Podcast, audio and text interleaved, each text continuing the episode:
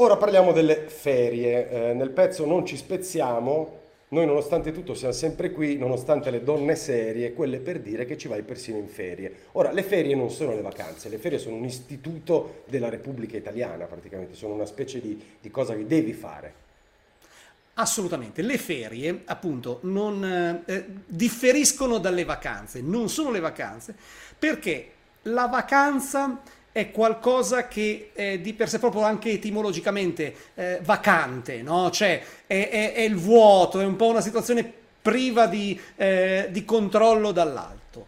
Le ferie sono un istituto prevalentemente quasi sindacale, cioè le ferie sono un diritto acquisito dai lavoratori una, eh, uno stato mentale e sono la totale chiusura, cioè eh, l'Italia è cresciuta col mito delle ferie, quante ferie hai quest'anno, quando ti danno le ferie, se sei appena assunto, eh, quest'anno le ferie non me le daranno mai ad agosto, forse giugno, ma l'anno prossimo le avrò ad agosto.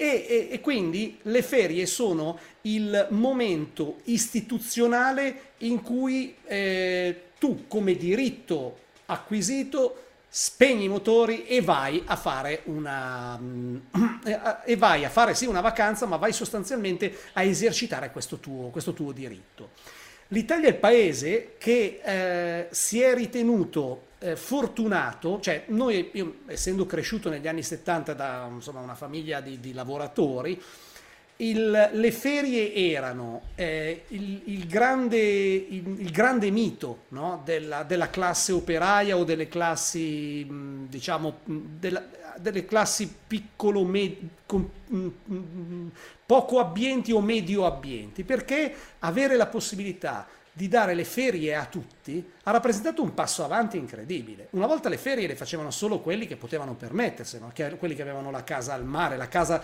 di villeggiatura.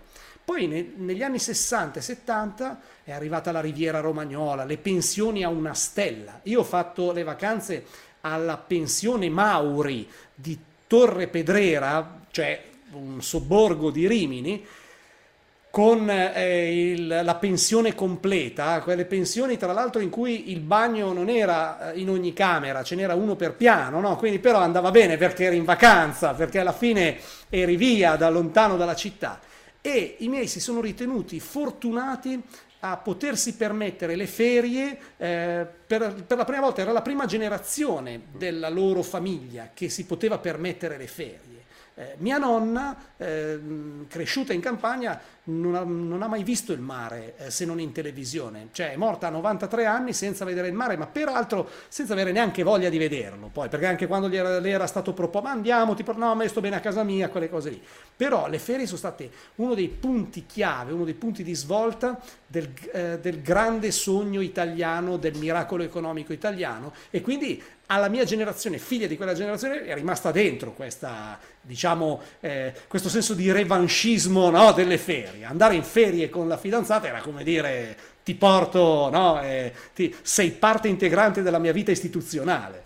Sono un uomo fatto, infatti su questo volevo tornare su un tema di cui abbiamo già parlato, e cioè quando noi continuavamo a studiare i nostri amici iniziavano a lavorare. Sì. A quel punto lì noi eravamo dei fancazzisti e loro erano i lavoratori che aspettavano le ferie. E per, per programmare il piccolo viaggio negli anni 90 che, che, si provava a mettere su, bisognava adeguarsi alle ferie che spesso non combaciavano e creavano delle rotture dentro la compagnia irreparabili, dolorosissime.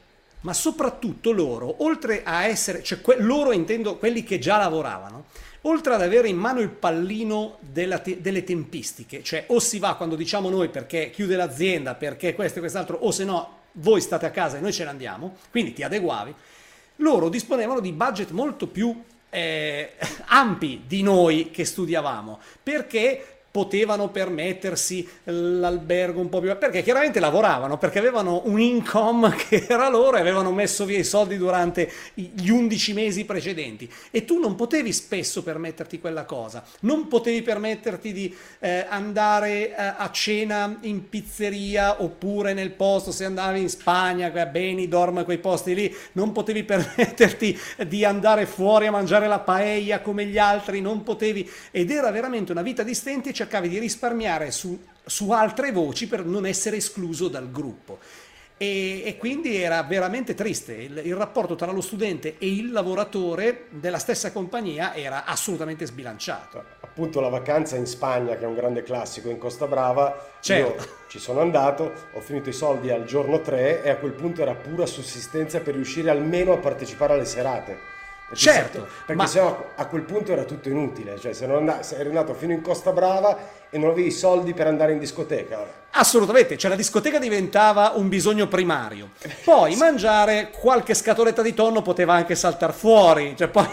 però era proprio così e quindi puntavi tutto sul divertimento per avere qualcosa da raccontare, per poter essere parte del divertimento collettivo e spesso rinunciavi alle cose essenziali ed era veramente devastante, era ver- c'era uno squilibrio devastante no, tra noi e loro. Eh. Ma un po' come nella tua storia sul DJ, in realtà io, eh, adesso a parte quanto potessi piacere o no alle ragazze, ero un jolly fondamentale perché parlavo benissimo inglese.